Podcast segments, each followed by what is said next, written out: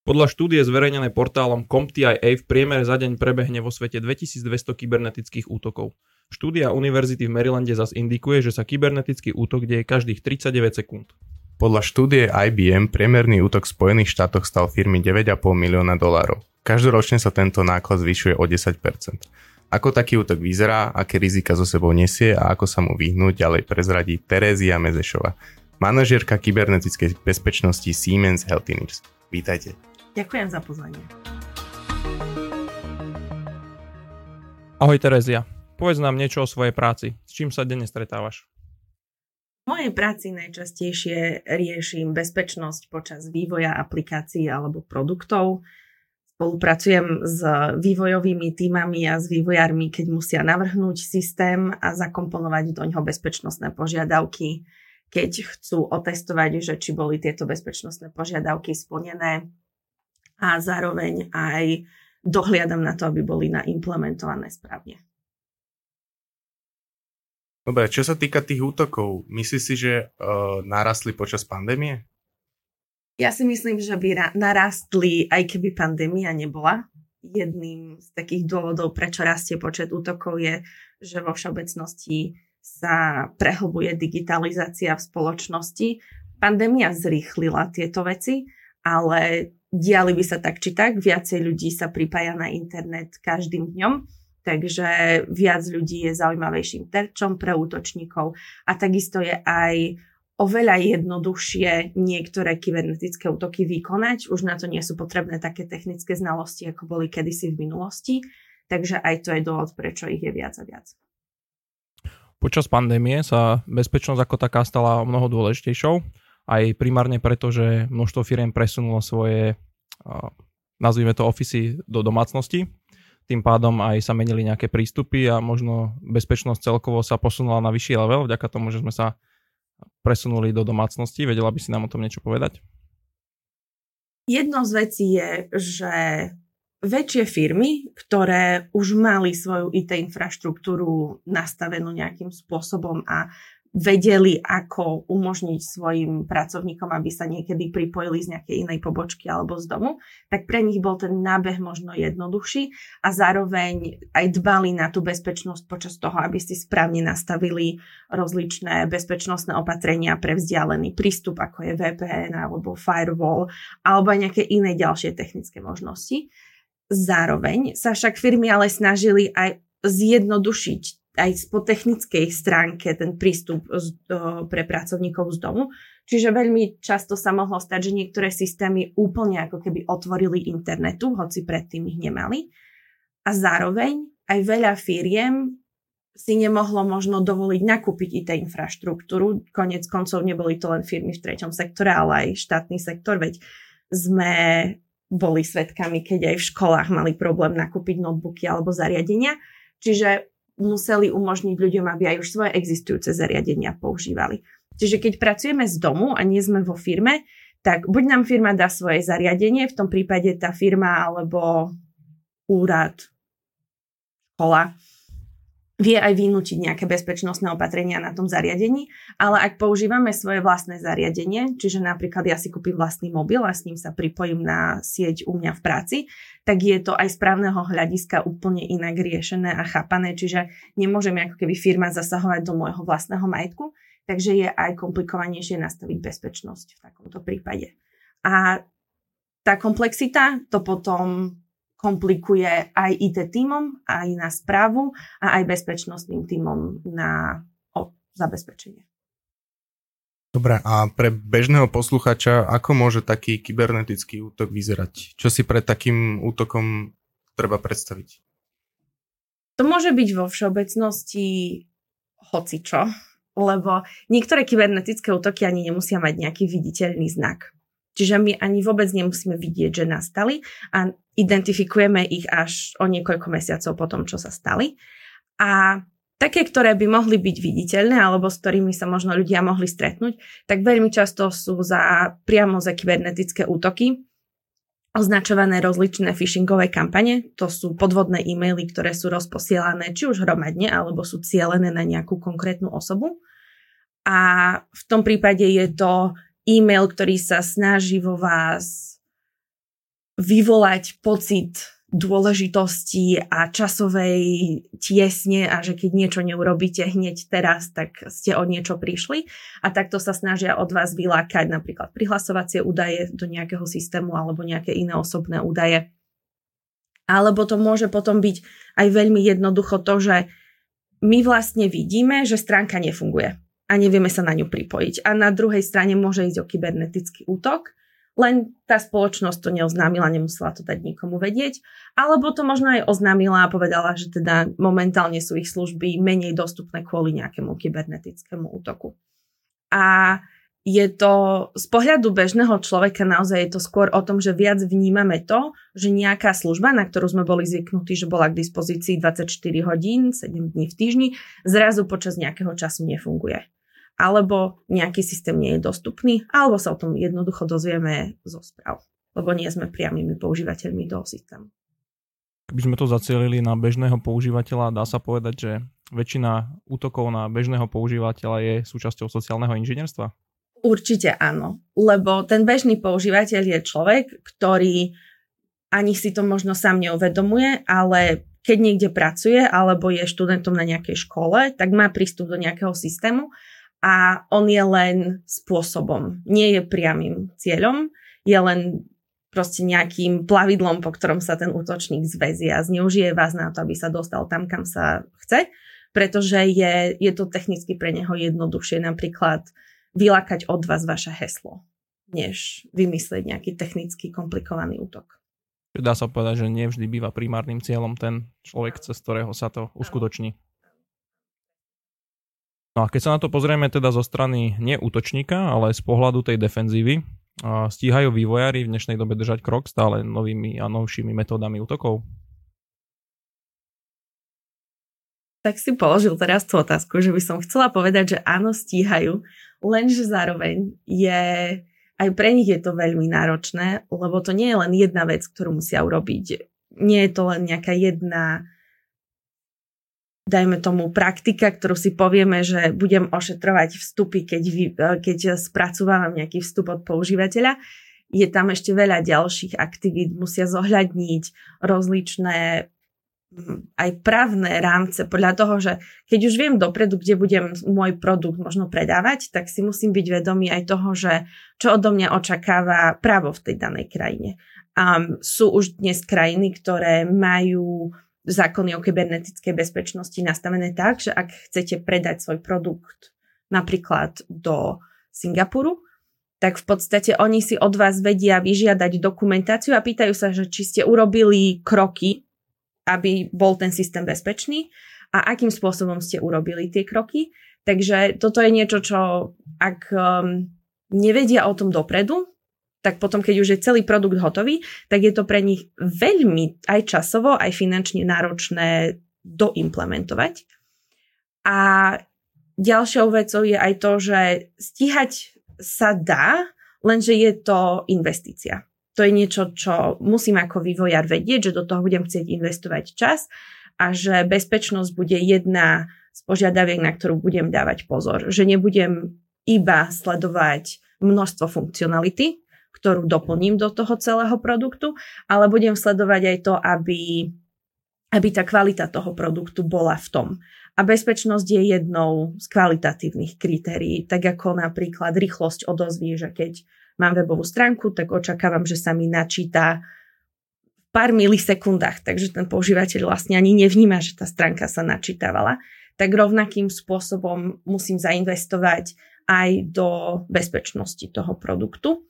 A toto je niečo, čo nie veľa, hlavne startupov napríklad, si môže dovoliť, lebo pre nich je dôležité, aby dali ten produkt na trh a aby to malo tú funkcionalitu, ktorú to má mať.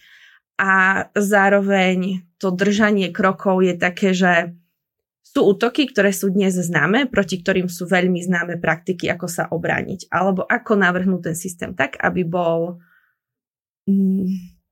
odolný proti útokom, alebo aby vedel na nejaký útok reagovať. A keď hovorím systém, tak tým nemyslím len jednu aplikáciu alebo jeden konkrétny produkt, systémom potom myslím aj celú tú skupinu ľudí, ktorí ten produkt spravujú alebo prevádzkujú. či už u zákazníka, alebo ak niekomu ponúkame ako službu, tak potom na našej strane, v našej spoločnosti. Teraz, keď myslím v našej, tak ako keby hocikto, kto má nejakú firmu. Hej. A testovanie je niečo, kde ešte viacej musíte investovať, lebo tí testeri, keď majú držať krok s dnešnými útokmi, tak musia mať aj priestor sa sami vzdelávať, aby vedeli držať krok aj s technológiou a aj s bezpečnosťou. A je to niečo, čo je veľmi zaujímavá práca, všetci sú tým vždy veľmi nadšení, lenže je to proste časovo aj mentálne akože náročné a hlavne na vyhorenie z tohto pohľadu tiež. Nie je to taký nekonečný súboj potom, lebo hoci ako vy zabezpečíte váš systém, vždycky sa asi pravdepodobne nájde niekto, kto dojde s lepšou zbraňou, keď to tak nazvem. Áno, je to presne tak. 100% bezpečný systém nevieme urobiť. A zároveň je útočník, ktorý má motiváciu proti vám zaútočiť, keď si vás vyberie ako cieľ a venuje tomu svoje schopnosti, svoj čas, svoje zdroje, hociaké ďalšie finančné, tak nemáte proti nemu šancu. Takže je to, nechcem povedať, že je to boj s veternými mlynmi, ale je to nekonečný cyklus a nedá sa zaspať na vavrinoch a povedať si, že teraz som si nastavil firewall a som v pohode, lebo ten firewall zabráni len istým typom útokov a ja musím mať tú bezpečnosť urobenú vo vrstvách. Zároveň útočníkovi stačí nájsť jednu slabinu a ja musím ako obranca dbať na všetko možné. A nie je takým ako našou kapacitou ako ľudí v mozgu udržať všetko v hlave sa nedá. Čiže je to aj na tom, že ktorá spoločnosť má aký veľký tím aj ľudí. A znova hovorím, takto bežne v rámci štátnej správy alebo týchto organizácií, tak odborníkov je nedostatkom na celom svete. Čiže je to niečo, kde aj každý bežný človek musí myslieť na bezpečnosť, lebo aj od neho to závisí. Lebo sa neviem spoľahnúť, že je tam nejaký veľký odborník u mňa, ktorý to porieši za mňa. Veľa ľudí si povie, že sa ich informačná bezpečnosť veľmi netýka, lebo nepracujú s nejakými náročnými programmi alebo dokonca ani nenakupujú na internete. Sú však rôzne situácie a oblasti, kde človek môže byť obeťou kybernetického útoku. Vedela by si nám niektoré tie najčastejšie prípady zvýrazniť?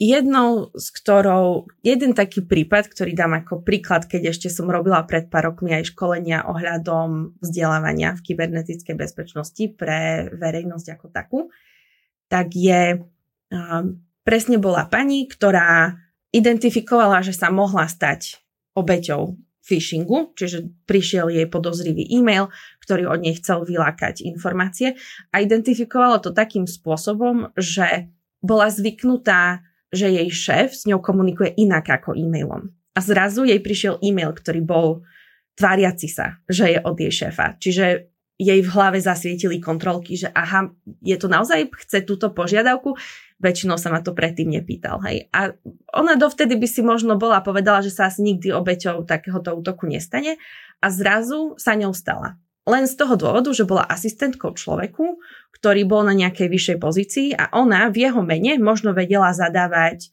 faktúry na platbu, alebo vedela objednať nejaký tovar, alebo niečo podobné a ten útočník zneužil to, že keď zneužijem jej prístup, tak možno si objednám ja nejaký svoj tovar sám pre seba. Alebo niečo podobné. A sú ľudia, ktorí si ani neuvedomia, ako blízko sú ku nejakým citlivým informáciám. Možno niekto z vašich rodinných príslušníkov má nejak bližšie ku nejakým zaujímavým informáciám v nejakej firme, kde pracuje. Alebo študenti, ktorí sú na škole a rozprávajú sa s profesormi, tak majú bližšie ku zaujímavým výskumným témam a nejakým výskumným medzivýsledkom, ktoré ešte neboli vypublikované a pre tú univerzitu by možno nebolo najlepšie, ak by sa dostali vonku. Alebo vieme len tak zrazu, že z pohľadu našej práce vieme objednať nejaký tovar na meno firmy. A toto sú všetko veci, ktoré môžu byť pre tých útočníkov zaujímavé, lebo keď chcú zarobiť veľa, oni nemusia od jedného človeka vylákať 100 000 eur. Im stačí vylákať po 100 eur od 10 000 ľudí, neviem, ako mi teraz vyjde tá matematika, ale stačí euro od veľa ľudí a zrazu je bohatý ten útočník. Takže oni potom rozhodia také veľmi široké siete a skúšajú každého, kto sa chytí. Aby sme to zhrnuli, že bežný používateľ sa môže stať obeťou nejakého phishingu alebo smishingu. Áno, alebo to znamená, že mu vlastne dojde SMS správa, ktorá ho odkazuje na nejaký odkaz a pri SMS správach je veľmi komplikované zistiť, že či je to podozrivé a že či je to podvodné alebo nie. Takisto sú aj prípady, kedy ľudia možno, oni si povedia, že niekto mi hackol Facebook alebo mi niekto hackol Instagram. Hej, a vyzerá to z toho pohľadu, že rozposielajú nejakým iným svojim ľuďom správy, ktoré by ste nikdy neposlali, alebo možno obsahujú nejaký nevhodný obsah, ktorý by ste nechceli rozposielať. A to je tiež to, že ste sa stali obeťou nejakého útoku, ale cieľom nie je vylákať od vás peniaze, ale cieľom je skompromitovať vás a istým spôsobom znížiť vašu reputáciu. Toto je niečo, čoho sa firmy boja vo všeobecnosti, lebo vedia, že keď chcem získať zákazníkov, tak chcem mať dobré meno v rámci povedomia spoločnosti, lenže jednotlivec si málo kedy uvedomí, že aj on má nejakú reputáciu v okruhu svojich priateľov a známych a keď sa stane niečo takéto, tak potom je to bolesť aj pre toho človeka. Toto je vlastne jeden spôsob, že tá reputácia môže byť poškodená a druhý spôsob je, že v prípade, že by tá smishingová správa obsahovala nejaký link, cez ktorý by sa ten používateľ preklikol, stiahol by si nejakú aplikáciu, napríklad interbankingu, ktorá by mimikovala tú originálnu aplikáciu, on by tam dal teda svoje prihlasovacie údaje, alebo by dôveroval tej aplikácii, tak môže sa stať, že nielen okrem tej reputácie, v tomto prípade by sa poškodila aj reputácia tej banky ako takej, ale môže prísť aj o aktíva samotný ten používateľ. Čiže není to vždy len v rovine reputácie. Áno, presne tak. Ono začína to reputáciou a koniec koncov vždy to niekde sa dá vyčísliť. Aj tá reputácia niečo stojí, lebo keď chcem naspäť získať zákazníkov, tak musím možno si zaplatiť nejakú ďalšiu marketingovú kampaň. A ako človek zase na druhej strane potom musím presvedčať tých ľudí, že niekto mi hackol Facebook, to som nebol ja, to som rozposielal tie správy. A na druhej strane, že ako veľmi mi budú veriť tí moji kamaráti. Takže je to niečo, kde koniec koncov času peniaze. Takže vždy sa to dá vyčísliť. A možno jednoduchšie, možno komplikovanejšie. Dobre, skúsme sa na to pozrieť s konkrétnym príkladom. Pracujeme s hypotetickým scenárom, kde sa objektom útoku stane nejaký e-shop, napríklad s elektronikou, s potravinami, to je jedno, s akýmkoľvek produktom. Ako môže človek vôbec zistiť, že sa stal obeťou nejakého kybernetického útoku? Tak ak som zákazníkom e-shopu a u nich nastane nejaký kybernetický útok, tak v podstate jediný dôvod, prečo by som sa možno ako zákazník dozvedel, je to, že ten e-shop to zverejní, že sa stal obeťou a povie, že čo bolo povahou toho útoku a v prípade, že unikli nejaké osobné údaje, tak v tom prípade má ten prevádzkovateľ toho internetového obchodu povinnosť nahlásiť to. Na Slovensku je to úrad na ochranu osobných údajov a v tom prípade každý človek, ktorého osobné údaje unikli, sa o tom musí dozvedieť, že niečo také nastalo. Lenže v rámci kybernetického útoku nemusia byť osobné údaje jediná vec. To napríklad potom nemuseli tí útočníci vôbec ísť. Mohli ísť, dajme tomu, po nejakom zozname dodávateľov alebo po nejakých súčiastkach alebo niečom takomto a v tom prípade ten e-shop ako taký nemá povinnosť vôbec nič hlásiť. Čiže ja sa nemusím ako zákazník dozvedieť. Ak napríklad bolo povahou útoku to, že je odopretá tá služba a že stránka nebola k dispozícii a ja som ako zákazník nemohol nakupovať, tak to vidím. Ale znova, ten útok môže byť aj neviditeľný v tom, že ten útočník sa snaží zahladiť za sebou stopy, získať len nejakú spravodajskú informáciu alebo niečo také, čo mu pomôže niekde do budúcna alebo niekde inde a tým pádom ani o tom nemusím vedieť ako zákazník. Kto v takomto prípade nesie zodpovednosť? Teraz hypotetická situácia, nejaký e-shop není dostupný, ja som mal dohodnuté nejaké objednávky, mala mi prísť dodávka a teraz moja firma bude mať poškodenú reputáciu, lebo mi neprišla dodávka na základe toho, že nefungoval e-shop. Toto sú veľmi praktické otázky, ktoré rieši veľmi veľa v spoločnosti vo svete a nie som si vedomá toho, že by to nejaký právny rámec nejakým spôsobom upravoval, že kto je v tomto prípade zodpovedný. Väčšinou to prenechá, ako právo tej krajiny, to prenechá na tú obchodnú zmluvu, ktorú medzi sebou tie firmy aj uzatvoria. Ak som bežná fyzická osoba, tak v tomto prípade je to skôr, že ja ako spotrebiteľ sa sťažujem, hej, že napríklad mi nebol dodaný nejaký tovar, ktorý som si zakúpil a sú tam nejaké lehoty, dokedy mi ho museli dodať a ja potom môžem odstúpiť od zmluvy. Lenže znova, je to skôr v zmysle, že tá právna úprava nestíha držať krok s tým, ako sa vyvíjajú tieto všetky technologické hrozby alebo to, ako ľudia používajú technológie. Takže skôr potom je to otázka viac na právnikov, že akým spôsobom oni uvažujú nad tým. Z môjho pohľadu je to viac o tých obchodných vzťahoch a o zmluve priamo medzi tými dvoma subjektami. A ako sa e-shopy zvyknú brániť proti takým kybernetickým útokom? Jeden zo spôsobov, ako sa vedia brániť, je, že si dajú pozor priamo pri tej prevádzke a snažia sa identifikovať, či náhodou nejaká aktivita, ktorá sa deje v ich sieti alebo v rámci toho e-shopu,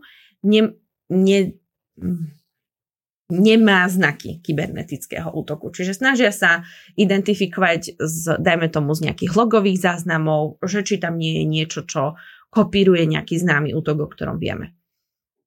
Ak by chceli ísť ďalej, tak potom majú možnosť z toho pohľadu, že či si programovali ten e-shop a tú platformu sami, tak vedia sa pozrieť aj na bezpečnosť priamo tej platformy. Môžu si ju dať otestovať nejakou externou firmou, ktorá sa im na to pozrie.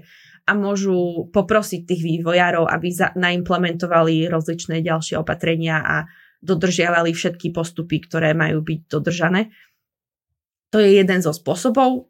Na druhej strane sa treba vždy pripraviť na to, že nejaký útok tam môže nastať. Čiže musím mať aj minimálne nejakého jedného človeka, ktorý rieši hociaké problémy. Keď je to menší e-shop, tak určite tam mám niekoho, že ak vypadne stránka, ak mi vypadne server, keď náhodou nejakému používateľovi sa pokazí niečo s platobnou bránou, dajme tomu, hej. A teraz ten človek by mal vedieť, možno reagovať aj na to, že pokazilo sa mu to preto, že je to chyba niekde v programe, alebo je to chyba toho používateľa. A teraz myslím v zmysle, že ten používateľ nedodržal nejaký štandardný postup, aj možno pracoval s 3 prehliadačov naraz, alebo je to aj teoreticky možný kybernetický útok, ktorý nám začína. Hej. Ťažko povedať. Dôležité je uvedomiť si, že musíme tú obranu na viacerých frontoch. Nielen na jednej strane. Firewall ako e-shopu nestačí. Mhm.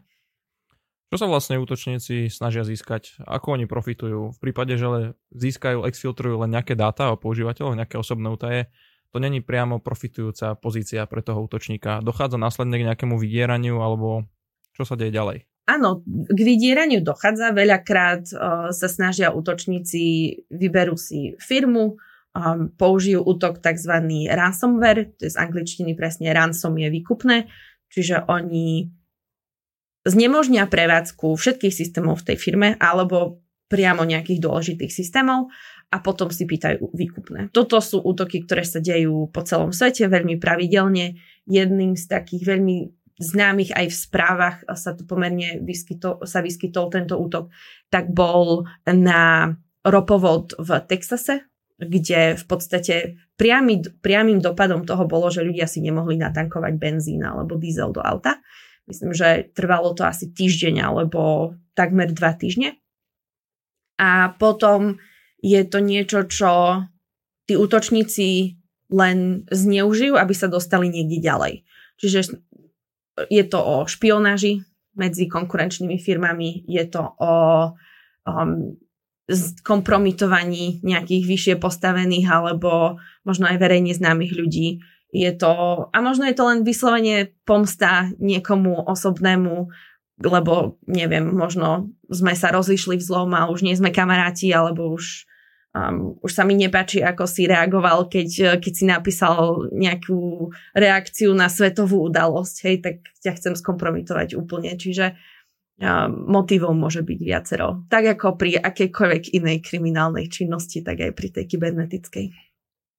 Keď teraz opäť obrátime troška kartu a pozrieme sa na to z pohľadu tej defenzívy, dá sa nejako identifikovať alebo zistiť, že práve prebieha útok? Momentálne je väčšina útokov detekovaných alebo identifikovaných až s niekoľkomesačným odstupom. Veľmi málo firiem a systémov je pripravených tak, že by vedeli ten útok naozaj v zárodku identifikovať a zastaviť. Veľakrát je to skôr o tom, že veľmi hĺbkovou analýzou logových záznamov, rozličnej aktivity v tých systémoch sa si pospájam dokopy nejaké stopy digitálne, ktoré mi dajú dokopy obraz a potom si poviem, že aha, tak asi tu som mal ten kybernetický útok a preto, dajme tomu, hej, mi nešla stránka, alebo preto sa objavili niekde na internete nejaké osobné údaje mojich používateľov alebo niečo podobné. A takáto analýza nie je... To sa nedá stihnúť za jeden deň. Hej. Je to väčšinou viacdňová práca. Dá sa nejako dopatrať naspäť k tomu útočníkovi? Je tam taká možnosť? Určite áno, ale aká je úspešnosť, to vám neviem povedať. Toto skôr by vedeli povedať súdni znalci, že s akou presnosťou trafili používateľa, alebo teda trafili útočníka podľa nejakej činnosti. A väčšinou to... Technické a digitálne stopy nie sú jediným potom dôkazom, ktorý to majú, že tam pri spolupráci s vyšetrovateľmi si dajú dokopy celý obraz. Predstavte si takého detektíva, ktorý má na stenku fotky, červenú ničku, ktorou proste preplieta cez všetko. A z technického pohľadu sa dajú dopatrať informácie o IP adrese, ale tie môžu byť veľakrát zavádzajúce. Nejaké rozličné ďalšie, skôr sú to znaky správania.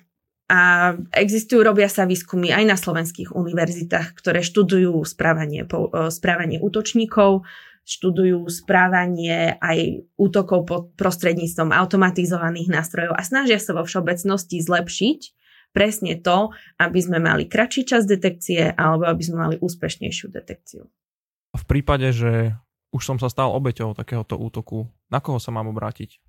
Je to polícia, provider webu, alebo čo robím v takej situácii? Polícia vám môže pomôcť, ak to bol trestný čin. Aj v prípade, že to nebol trestný čin, tak je to veľmi, veľmi komplikované asi dopatrať sa priamo k tomu útočníkovi a dopatrať sa nejakej spravodlivosti vlastnej. Je to skôr o to, že ak prídem o peniaze, tak obrátiť sa na banku, hej, že nejaká transakcia prebehla na mojej karte, ktorú som neurobil ja. Lenže v prípade, že ja som poslal tomu útočníkovi peniaze, lebo aj také prípady sa stávajú, tak ako môžu ľudia naletieť po domovým obchodníkom kedysi v minulosti, tak dnes naletia útočníkom na internete. A tam je veľmi, veľmi nízka vymožiteľnosť naspäť tých peňazí a reputáciu už si musíme len naspäť poctivo znova vybudovať. A ako teda môže taký e-shop postupovať, ak už útočník má prístup k jeho obsahu a dá sa útok ešte v jeho priebehu zastaviť? Ak viem zastaviť, tak v podstate vypnem všetky zariadenia, aj keď forenzní analytici by povedali, že ten systém, ktorý je zapnutý, nevypínam a ten systém, ktorý je vypnutý, nezapínam.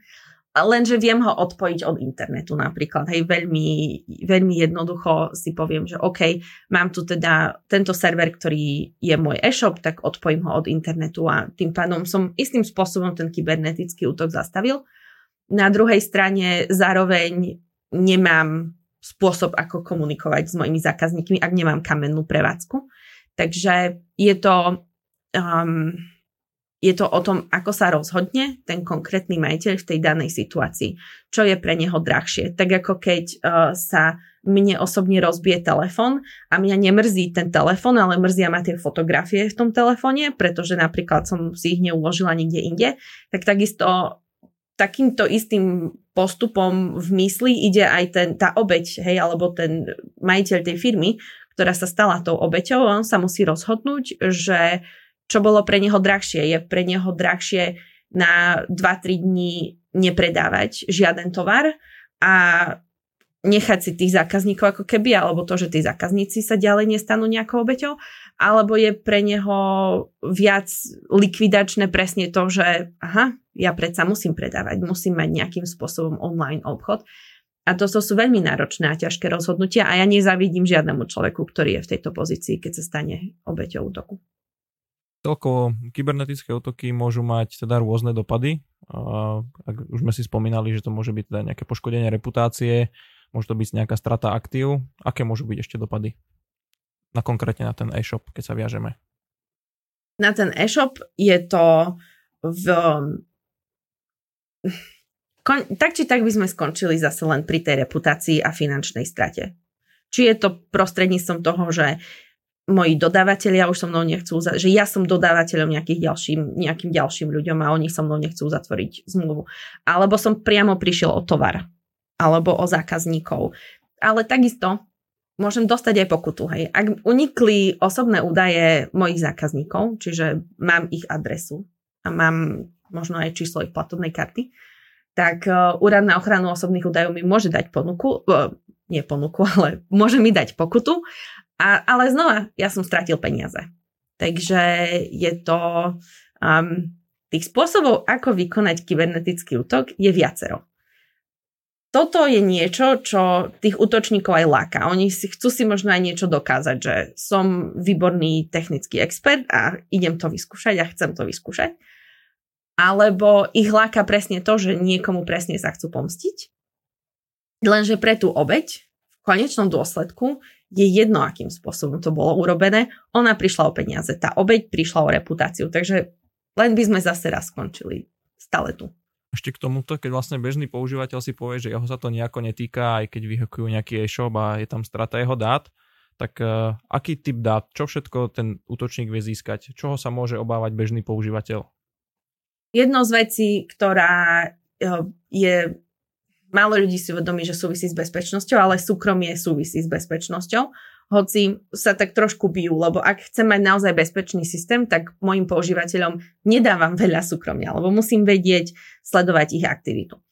A v tomto prípade ten útočník získa aj informácie o tom, čo nakupujem, ako často nakupujem, či som nakupoval večer alebo ráno. Boli prípady, ale toto je skôr problém akože algoritmov ako takých, nie priamo kybernetickej bezpečnosti, ale boli prípady, kedy napríklad Amazon identifikoval, že žena je tehotná ešte predtým, než ona vedela, že je tehotná a ponúkal jej tehotenské nejaké vitamíny a ona ešte ani nemala tehotenský test spravený.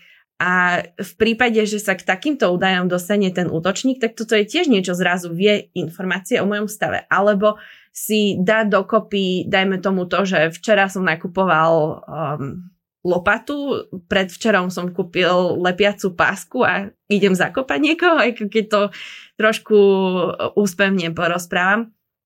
Ale ľudia si myslia, že nemám čo skrývať, lenže... To nie je o tom, že nemám čo skrývať, ale ak sa sleduje moja aktivita a ak niekto vie získať o tom informácie alebo všetky tie údaje o tom, čo som robil, tak to vie zneužiť proti mne. A ten morálny alebo etický aspekt toho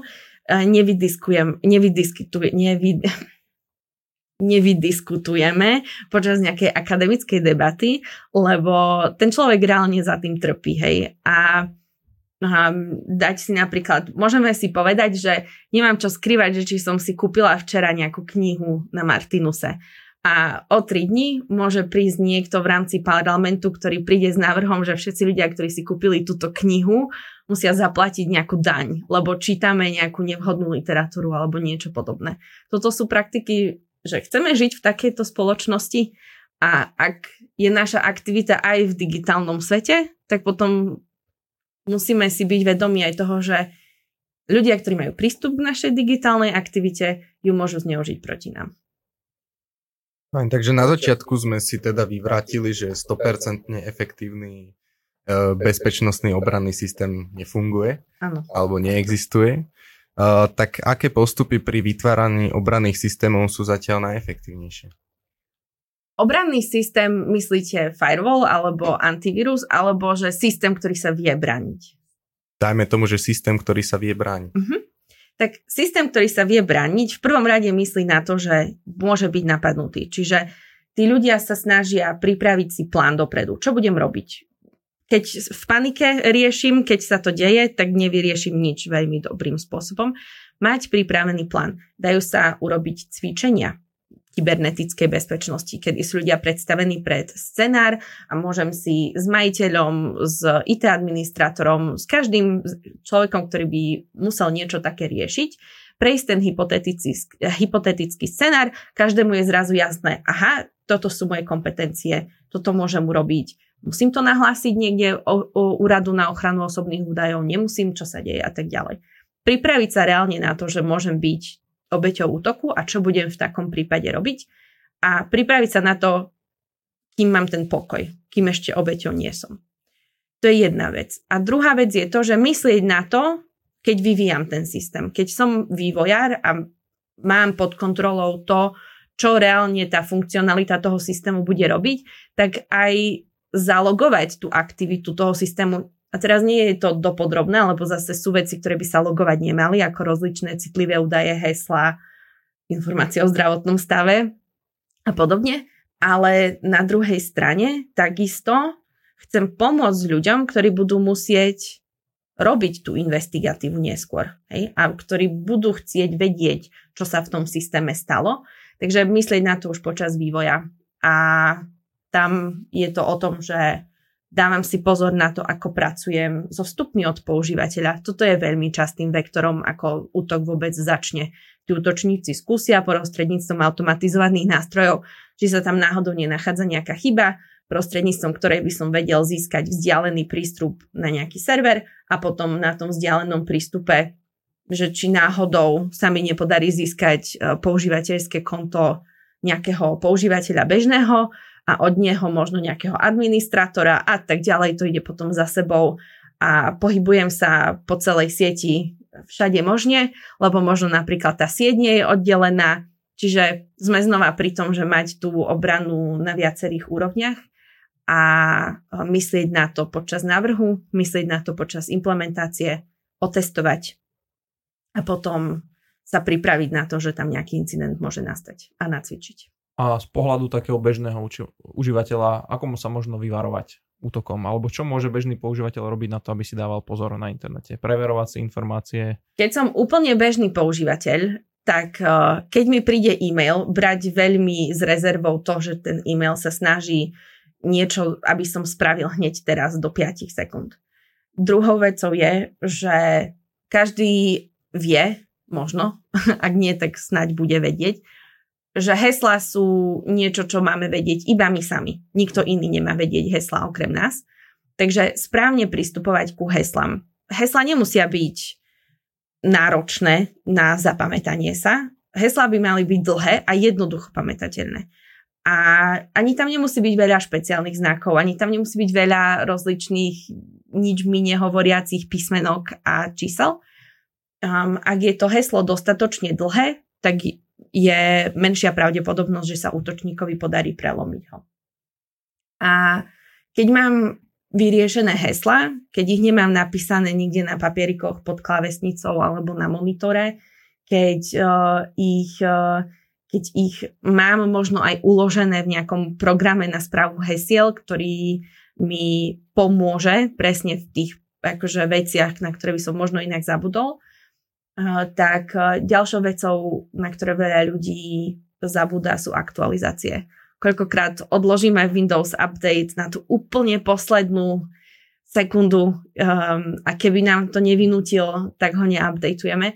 A to je presne to, že ak používame software, ktorý je staršej verzie, tak tá aktualizácia bola vydaná z nejakého dôvodu. Veľakrát tým dôvodom nie je iba nová funkcionalita, ale je aj oprava nejaké bezpečnostné chyby, ktorú niekto nahlásil, ten vývojár to opravil a teraz tí používatelia si to neaktualizujú.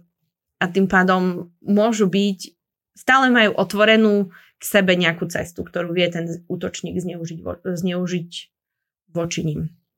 A teraz, keď taký bežný používateľ nájde nejakú chybu a má pocit, že to je diera, Áno. Čo s tým ďalej? Môže to niekomu nahlásiť? Môže z toho eventuálne profitovať?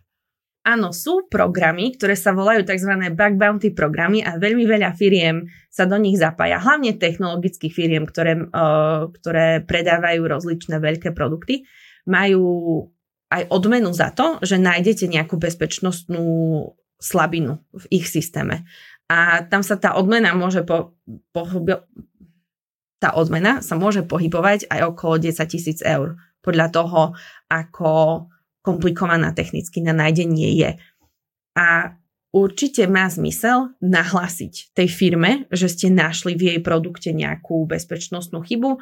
Je to niečo, čo aj vám zvýši reputáciu v rámci spoločnosti, ako teraz myslím odborníkov v kybernetickej bezpečnosti. Budú vás považovať za seriózneho človeka, ktorý to nerobí pre nejaký peňažný zisk z nejakej nelegálnej činnosti, lebo keď nájdete tú bezpečnostnú chybu, tak by ste ju mohli zneužiť aj ako útočník, ale že chcete naozaj zvýšiť bezpečnosť v rámci toho produktu a v rámci tých ľudí, ktorí ten produkt používajú. Takže oplatí sa určite nahlásiť, zároveň pamätať na to, že tá firma bude potrebovať nejaký čas na opravu a potom štandardným spôsobom je, že sa im dá väčšinou okolo 3 mesiacov, kedy ja o tom nehovorím ako keby verejne. Ak nájdem nejakú chybu, tak nebudem to hneď na druhý deň kričať na Twitteri, ale počkám, kým oni povedia, že áno, je to chyba. Oni už o tom mohli napríklad vedieť a pripravovať nejakú opravu alebo tak. Čiže komunikovať s tým vývojárom. S tým vývojárom, áno. A tu vzniká otázka, že keď nájdem takúto dieru, nemôžem mať z toho následne nejaký problém, že som ju našiel? Nebude mať potom pocit tá firma, že som sa ich snažil vyhekovať? Málo firiem k tomuto pristupuje takýmto spôsobom. Ale všetko začína od mojej komunikácie. Keď ja nájdem chybu, tak je to o tom, ako ja napíšem tú správu o tej chybe.